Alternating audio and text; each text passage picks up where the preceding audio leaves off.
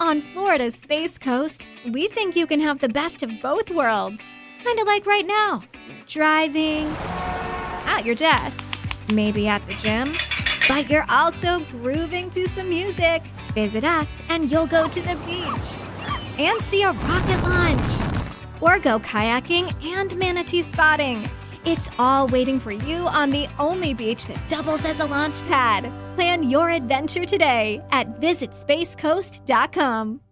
Now, Rock Talk with Mitch Lafon. Welcome to this episode of Rock Talk with Mitch Lafon. Joining me on the phone from the alarm, it is Mike Peters. He's got a new album. Well, in fact, it's a mega project called Stream Hurricane of Change. And of course, uh, you should check that out. But before we get to that, let us say hello to the one and only Alan Niven. Bonjour, Monsieur Alain. How are you? Bonjour, monsieur, ça va? Yes, yes, yes. Are you a. Et vous? Yo, yes, je, je suis uh, bien. Yes, I, I am fantastic. But are you a fan of The Alarm? D- does the, the manager of Guns N' Roses even realize who the heck The Alarm is? Uh, the man, the former temporary manager of Guns N' Roses, um, who sometimes is prone to saying, I was there during the productive years. Um, yes, of course I knew who the Alarm were. And in point of fact, I kind of like them for the fact that they were really trying hard to say something worthwhile, um, that they had uh, a slightly political bent, which I appreciated. And, uh, you know, you know me, I like people to express their sense of society and politics through their music, that I'm a lover of Lennon, that I'm a lover of Bob Marley. And uh, I noticed that by uh, tweet, even Axl Rose is slowly getting to the point of uh, expressing his political opinion, which is something I'm very happy to see. Um, although well, well, are you book, really? Are you really? Wait, wait, wait. Let me finish. he's, he's, he's, he's, he's 30 years late to the party. Um, but, you know, when you do express your politics, there are going to be some people who are going to have contrary opinion. Uh, did you have something you wish to mention? Well, two things actually. First of all, uh, I'm going to have to start introducing you as the guy who didn't manage Bon Jovi. That's that's going to be the new intro. But second of all, speaking of former band members that are tweeting, so Axl tweeted out a whole bunch of stuff. Rolling Stone, Spin Magazine, and a whole bunch of others made a big, big, big issue out of it. But another guy that used to be under your purview, Mark Kendall, guitarist Mark Kendall of Great White, who his talent is uh, abounds. We cannot uh, say that, but uh, he tweeted the following earlier this week, and it says uh, he, by the way, is not looking for a, a hurricane of change, I guess. He, he tweeted out China spread the disease, Democrats spread the lies, media spread the panic, they crashed the economy, all to destroy our president. Remember in November. Um, I was uh, that, was that was one heck of a tweet. I got to say. Any any thoughts about your former uh, guitarist? Well, how many words did he have there? Well, he didn't actually use words. He he he Count took the words. Count, well, well, he, he took a picture and he words for me. posted um, the picture. So let's see. Count the words 1, 2, 3, 4, 5, 6, 7, 8, 9, 10, 11, 12, 13, 14, 15, 16, 17, 18, 19, 20, 21, 22, 23, 24. In 24 words, he he, po- he posted that thing. Now, luckily, I'm Canadian, right, well, so I stay out. that. That'll tell you one thing immediately. If it if there are 24 words there, then we know that it took it took him 24 weeks to formulate that, given the speed and alacrity of his intelligence. Um, yeah, I pause for a moment because uh, um, as, as there are there are a couple of things in there. Yes, the virus did come from China. Yes, I have my suspicions of whether a protein or a biological entity actually comes from um, nature or is by design. And yes, I'm not sure if we're just talking politics when we're looking at Mr. Trump, because I take exception that my creativity, which Mr. Kendall still utilizes to pay his rent with, um, associates the band name with a person who I think is absolutely despicable. And this is not politics. This is this is assessing a person on their actual merit. In Trump, we're talking about a thief. We're talking about a liar. We're talking about a person who has known, knowingly stiffed countless people who are involved in projects with him in Atlantic City. There is plenty of evidence to suggest that he has been washing Russian money through his condos that he sells in the Trump Tower since 1982. There was a person who had an office in the Trump Tower just down the corridor from Trump who was a known associate of the Russian mafia.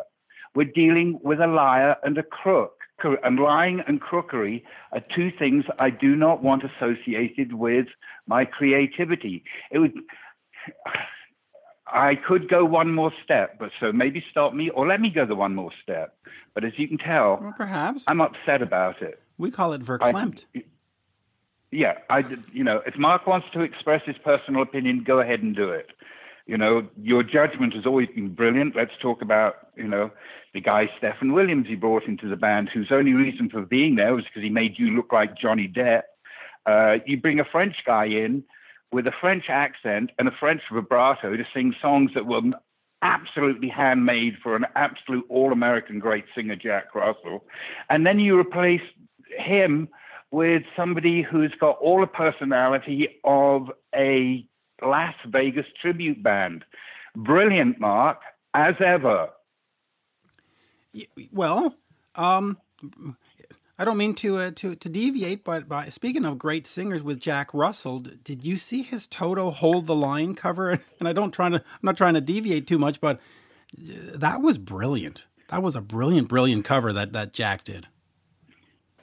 Um, he sang it with Robin McAuley, and um, what I really liked about it was the way their voices worked together, and I thought their vibe was really fun together and really cool. Um, and they should do a couple more things, Robin and Jack. Yeah, but they really that digresses.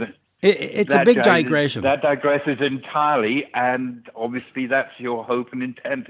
no, no. In fact, what I, what I want to ask though is, you know, back in the '60s, being political and, and writing about what happened in Ohio and Vietnam War, and it was very much. Uh, I guess needed society for society in, in a sense to sort of say, hey, what's going on here?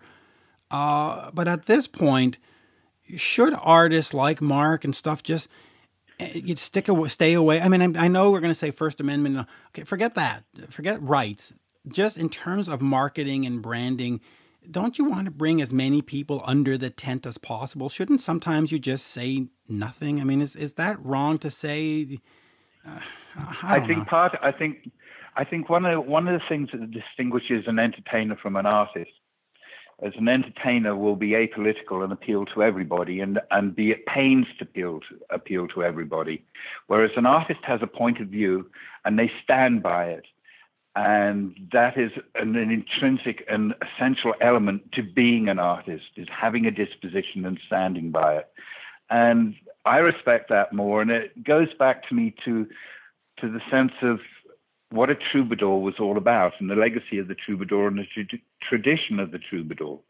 And before we had transistor radios and we had any form of radio or television or computers, we had musicians who went from hamlet to city to village to town who sang the songs that society re- recognized within itself, that had a point of view and a social point of view, and they were a social glue and a unifying force in their own right. And that aspect of the troubadour and the artist, I think, is valuable and essential and the center of gravity of it all. Yes, um, I always wanted Axl to have a point of view because I thought he was a, a big enough performer that he could actually use his performance as a basis of expressing a point of view. And I had a fundamental faith that, that any point of view that he'd express would basically be a blue collar point of view because rock and roll is the voice of the working man. It's the voice of the disenfranchised. So, yeah, I was hoping that Axl would take that mantle on. Um, you know, they take it on in tweets these days instead of songs. But, you know, with Mr. Kendall, I got to say, I'm sorry, dude. This is not about policy. This is about ethics and character. And if you stand up there and endorse a person who is so obviously deficient in ethics and character, then I'm going to ask, what is this? Birds of a feather? That we just not only have fake news, but we have fake presidents and we have fake guitar players. And that's my point. And you can tell I'm a little bit pissed about this. You're a little, uh, little worked off, uh, uh which is which is Yeah. great, by the way, that we have Mike Peters on because you definitely sounded the alarm today. See, look at that. It all ties Look in at that. magically. It all ties in magically. Should should we get no, over? it ties in. It ties in with your very deft expertise at your very good craft. Let's get over to the alarm. I've sounded it. Yes, you have. Let's get over to Mike Peters talking about Stream Hurricane of Change. Here is uh, the one, the only, Mike Peters. We are speaking with the Alarms, Mike Peters. Uh, Mike, a great, great pleasure to talk to you again. How how are you? I'm great, Mitch. Thank you. Good to be back on the show. Um, yeah, uh, we've survived the lockdown here in Wales, and I'm still under some of the impositions, but uh, it's easing off now.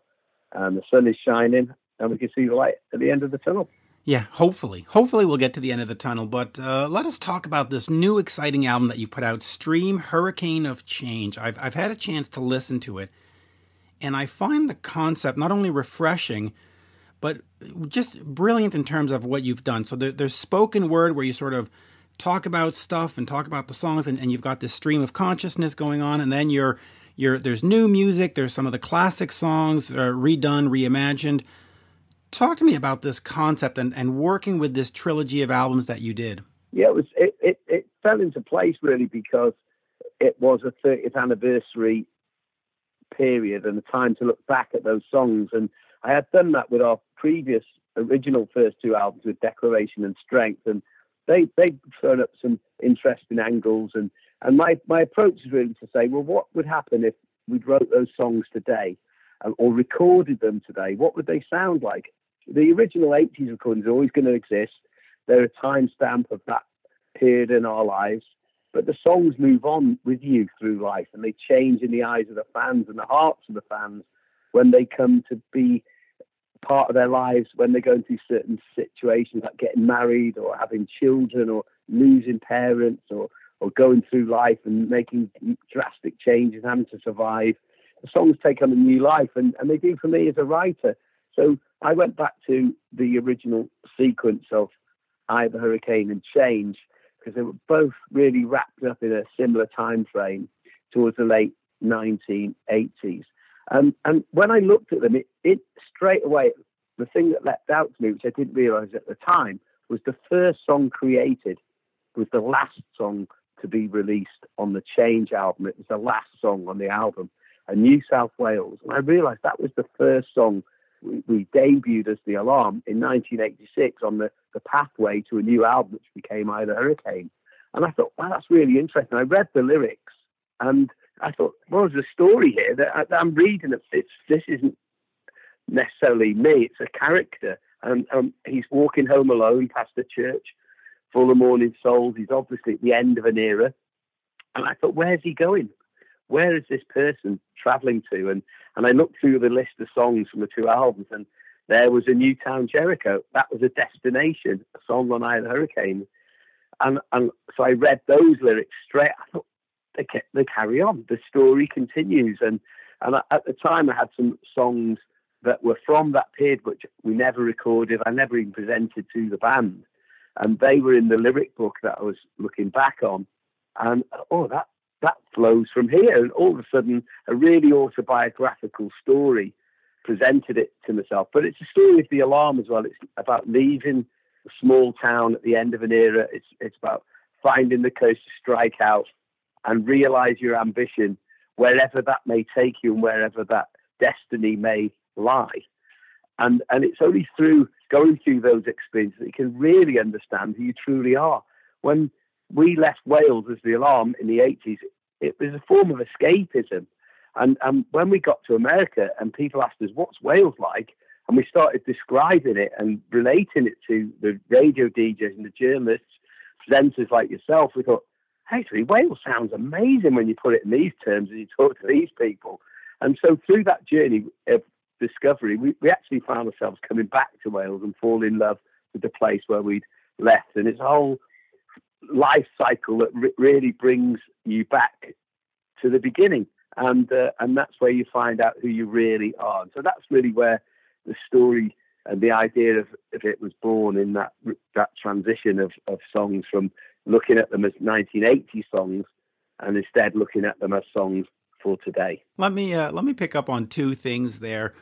When you look back on these and you and you see that there's a continuity and that there's a story, almost like like reading a book, was was that sort of a serendipitous kind of discovery where you went, "Wow, look at that! This this this tells a story," or have you always approached songwriting in I need to tell a tale, you know, because there's a lot of bands that just go, hey, girls, girls, blah, blah, blah, shake your moneymaker. And there's not a lot of substance. Yeah. Were you were you always concerned about substance and telling a story and saying something with your songs and not just hey let's rock and roll all night and party every day? Yeah, I, I think we've always tried to have some permanence in, into the the message or the communication that's coming out in the songs. Uh, always tried to take it seriously you know, coming from the background I did of seeing punk rock happen, which was all about a message and empowering people to become themselves. That that was the DNA the alarm was was built upon, and so it's always been in the music. But with with Eye of the Hurricane as the as the beginning of this cycle of music that we're talking about, I, I found that a difficult record to to make. It was the, it was right in the, second part of the the 80s the dynamic in the band had changed. And so instead of following my lead, like we'd always, let's go to London, guys, let's make a single, let's try and get a manager, let's go on, you know, let's get on the road. All of a sudden, when everyone wanted to say, well, no, let's stop here. I, I want to take control of this part of where we're going, and I want us to do this, and we don't want to do any more of your songs, Mike. We just want to write group compositions. All, all, all those forces came into play, and it, it became a very tenuous time. And I thought I was writing under a cloud. Uh, was a lot of my energy was going to try and keep the band together, keep everybody happy, um, and and so I was felt very distracted in the making of Eye of the Hurricane, and and yet I thought some of it I thought yeah this is this is disconnected from from what went on with the Strength album, the Declaration album, but it's still valid. But I, I, it feels like it, it's their music or someone else's music at the time, and and I thought, well, this is just how we, are evolving and we're changing. We've got to get used to it, and we'll discover the meaning of it all when we get it out on the road, um, and we and we and we start to live in it inside that music. And uh, and so it was only by looking back on it by chance, really, in this 30th anniversary, that I found a way into the music that had been hidden from me at the time, or or had been blurred and and I feel more comfortable with these songs than I ever did before. I, I now know why I wrote Rain in the Summertime, why the lyrics were there, because they were part of a, a story that I couldn't actually see at the time. And when I when I sing it in stream, when it comes in that part of the story, after the, the, at a time when the character in the in the tale actually finds real love for the first time in his life and sing it, it is like when the rain in the, after an intense period of heat of running so fast to get away from all the things that are harmful in your life.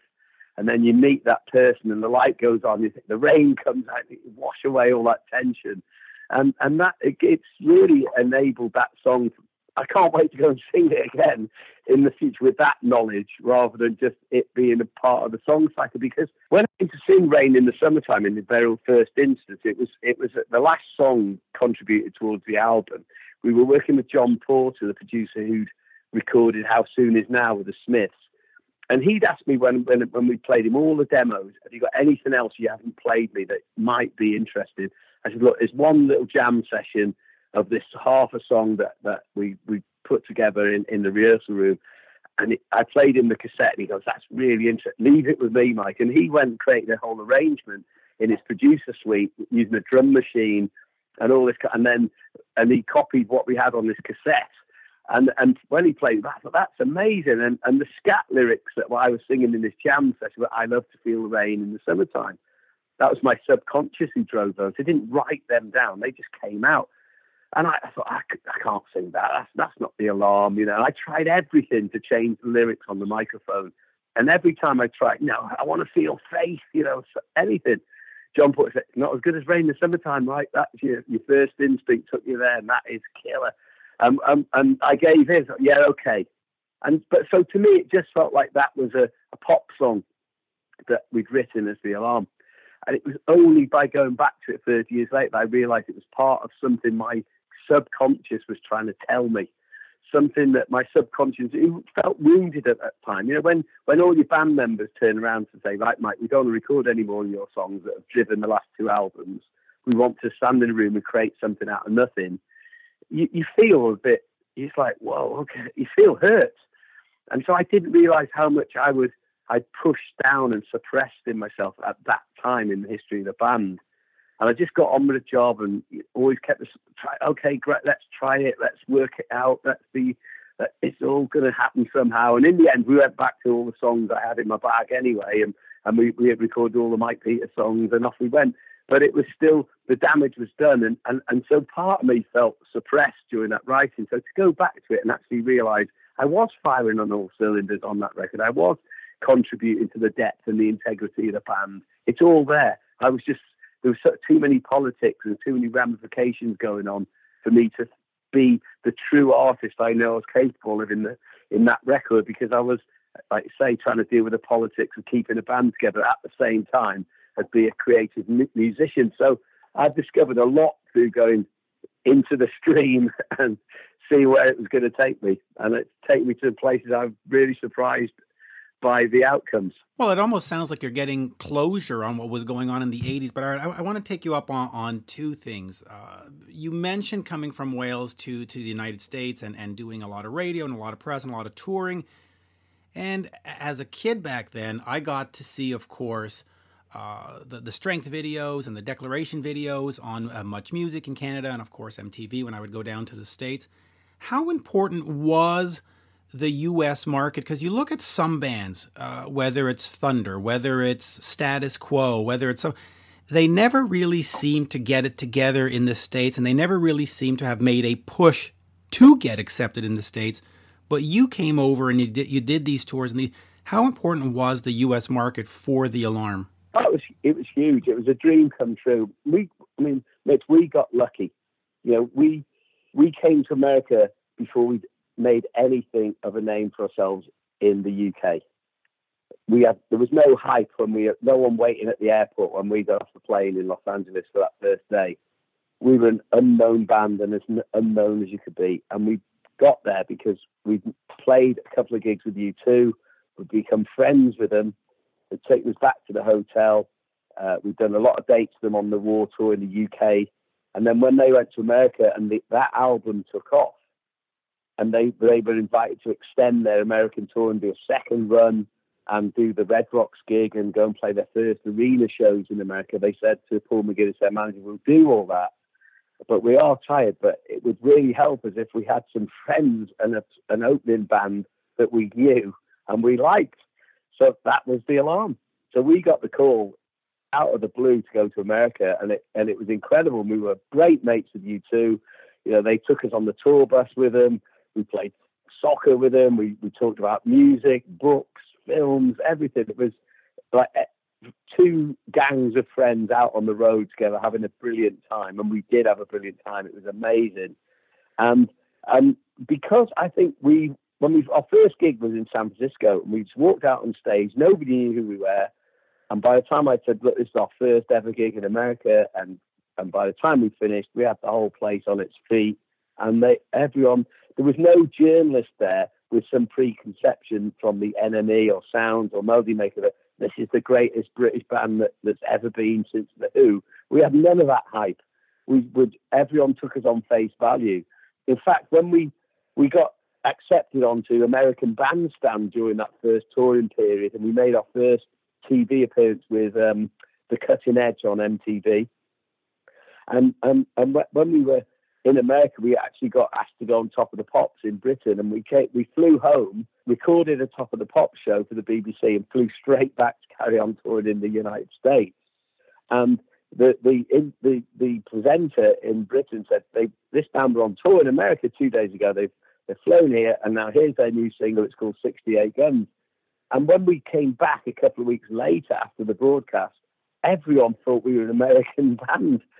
Nobody knew we were from real North Wales. So we snuck up on, a lot of people, and a lot of it is down to that lucky break of we got through U2.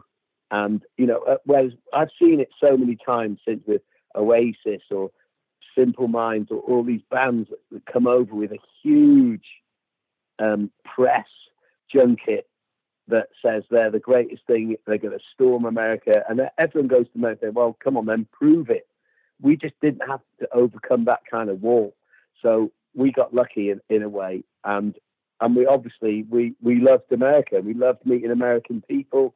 Some of my best friends I met from coming to America and Canada, and we've been very lucky to have been gifted this opportunity to travel so much and meet so many great people. And and again, I think there's there's sort of a skepticism in Britain as well about certainly British musicians that they they feel like oh when they go to the USA and North America they they have to oh what we have to be nice to the DJ or shake his hand or something or her hand and and it's like well that's just being pleasant human beings courteous surely you you don't have to be the rock star that it, that it gets paraded in front of a, a skeptical NME or British music journalist DJ who's trying to unravel your cool. Uh, that's not how it works. So we just got lucky. We we loved America from the moment we got off the plane, and um, loved the opportunity to go back there every year. In 1987, we we you know we put the miles in as well. That was one of the great things when we did that first tour with U2.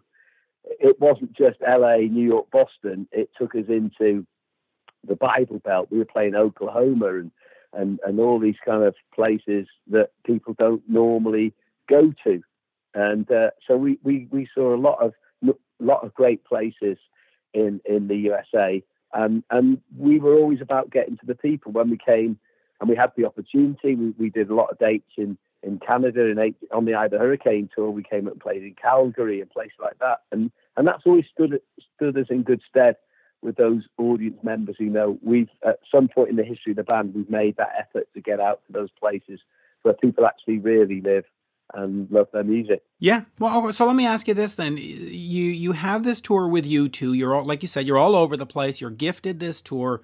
First album does great. Second album does great. It's all again, like I said, it's all over MTV and much music. By the time you get to Eye of the Hurricane, why then do the other band members say, "Hey"? this is broke we need to fix it it sounded to me like it was actually working pretty good so so why was there this this inner turmoil of hey we need to not do mike peters songs. We need to be more. Why didn't they just say man this is great. We played stadiums all summer. Let's keep going I you know, know.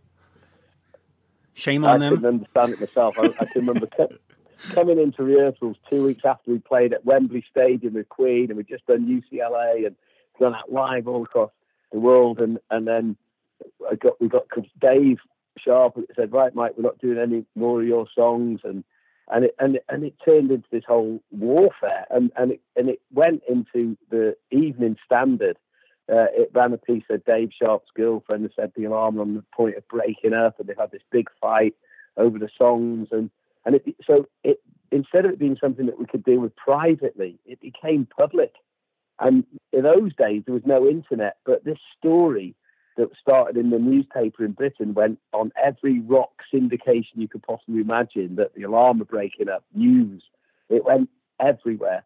And and and we, we, we ended up having a, a good long period where we, tra- we, could, we tried to work this situation out. And it, it only got resolved in the end by our record label, IRS Records, and Steve Tannett, our A&R man, saying, well, look, why don't you go and do all your songs, Dave? Michael go and do all his everyone else can chip in with their songs, and then I'll choose the best songs for the album. Okay, and so everyone thought, great, an independent arbitrator of all our songs. And of course, we put all our demos in, and Steve Tannett, the A&R, goes, right, we're doing all of Mike's songs and one of Dave's. And that was that's what it took to resolve the, the situation. So we ended up back at square one, having seriously damaged the career outlook of the band and the timing. If we released Eye of the Hurricane or an album that we'd made with all the positive energy that we had in going on in '86 in January '87, which was the original plan, we'd, the Alarm would have put an album out, the third album, their big, potentially their biggest album, before INXS release Kick, before U2 released the Joshua Tree, before Simple Minds did Once Upon a Time. We'd have been the leading band of our generation, and, and we'd have been building on the momentum we created with all these massive shows we played up to that time. Instead, our record came out after the summer. It came out in October. Um, our manager had been fired. The, the, the, you know the other members of the band didn't want to carry on with our manager, and it was three against one, and they voted him out. And he was very important to us as well. And uh, so we we really and and our record company was IRS Records. We were never on the same record label twice IRS used to flit around. We started with A and M, then we went to MCA, then we went ended up at EMI, and oh, oh, so we always had a different team of people around the record every single time. So we never had that continuity some of the other bands did, and but it, it, that's created a very interesting background and backstory to what the alarm is, and I think that's partly why we're we've able to survive this long because we've got a really colourful story, and and you do even the, the anything that's yeah, and anything that's all the challenges just made it made it stronger ultimately, you know. And, it, and we never chased. We were never a band that wanted to chase fame. We didn't want to be a pop band in that sense. We wanted to have some integrity, and and we were ready to die for our music and wherever that would take us. So, and and this is where we are. We're still very popular. We get to tour every year. We're like a big family. All the original members still become involved in things. We've all been on our big night in lockdown broadcasts. Dave Sharp plays us on the tours when we go out. Eddie comes to the cafe. Nigel plays us in San Francisco. Everyone is still linked together and uh, in in a good way, in a positive way that our fans can see and they respect that. And we are, as I say, we are a big family, and we're about to celebrate our 40th anniversary next year. Yeah, which will be great. But I'm just having a hard time wrapping my head around it. It's July 12th, 1986. You're opening for Queen at Wembley, and, and Dave and Eddie are going, Yeah, this is not working. We need to write some songs. This is not working. It's like, what, what are you talking about? It, it, wasn't, it wasn't Eddie. It was, it was David and Nigel, really. That really oh, David and Nigel. That. Yeah, David and Nigel yeah, are looking at each other. Yeah. It's not working. You know, sure, it's not. Yeah. yeah, I, I, honestly, Mitch, I couldn't understand. I couldn't. I thought this would go away in a minute. This is silly. You know, I, I walked into rehearsal with all these songs in my bag, and they, I don't hear any of them. We're going to jam. You know, I said, well, that's what you two do. We're not that. We, we, you know, and, and for me, I, would always been the, uh, my ambition as a musician was to be a songwriter. That was my thing. You know, I wanted to be one of those guys in brackets after the song title and uh, and that's that was what what I wanted, you know, and I didn't want to uh, give that up, you know, just to be an anonymous member of the band. I wanted to be considered as a songwriter because I put my life and soul on the line for the songs I've written. Well, all right, and I know we're going to run out of time. We we have till one o'clock. We've got about five more minutes, so I'm going to ask you this. You have said previously in interviews that uh, the Who's Quadrophenia is your desert island disc. If if you know if there was a nuclear assault and there was only one album to survive, that's the one you want. Uh, but the stream of a hurricane, or sorry, stream hurricane and change, has also been considered uh, somewhat of a your own kind of quadrophenia. Tell me about the the importance of that album, and then having critics say, "Hey, you know what? Your new album sort of reminds me of that." It's it's that's a huge compliment.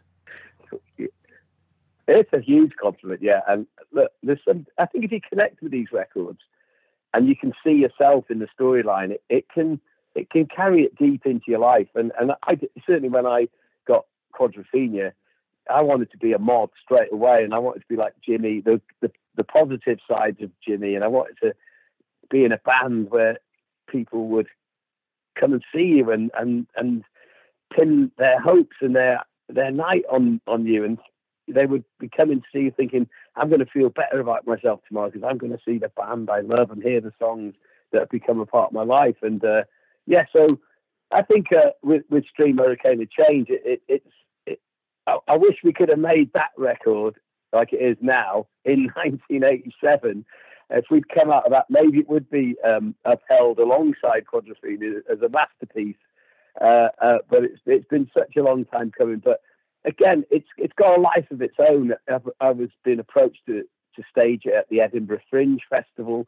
I've been approached from other theatrical festivals to stage it because in January we we recreated the whole concert um, at the Gathering. We we staged the performance of Stream Hurricane the Change with the band, but with all actors on the stage. We had a narrator telling the story, um, so I could stay on the stage and be a musician, a singer, and interact with the audience without having to be in character like the storyline demands.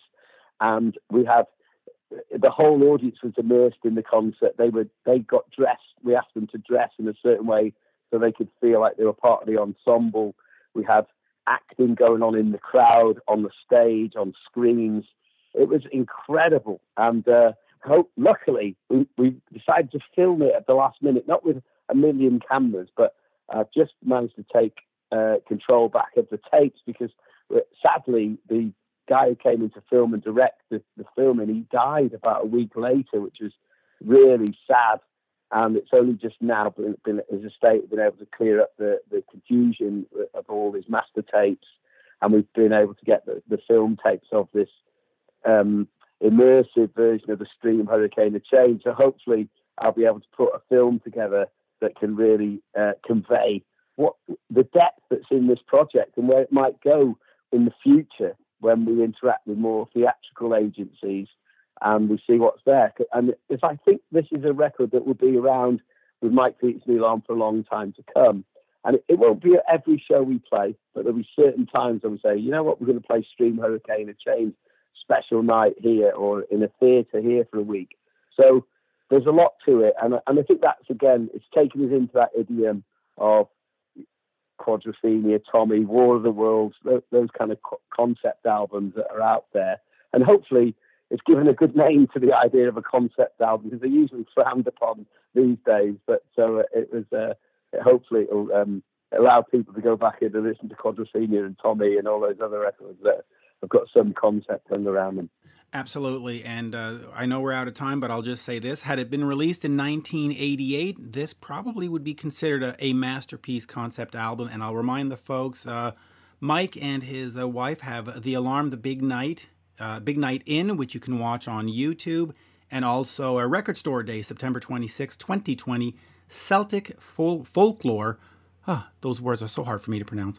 Live is coming out. Uh, 10 previously unreleased recordings from the uh, tour back in 1988. And on that, as we say in Montreal, Mike, merci. Always, always a pleasure to talk to you. Uh, merci, Mitch. Thank you for having me on the show. Really appreciate it. Anytime. Cheers. Merci. Bye bye now. Thank you. Bye, Mitch.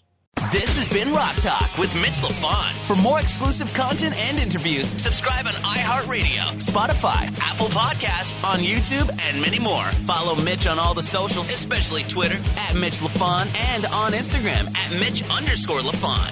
Get your Mitch merch now at loudtracks.com slash Mitch.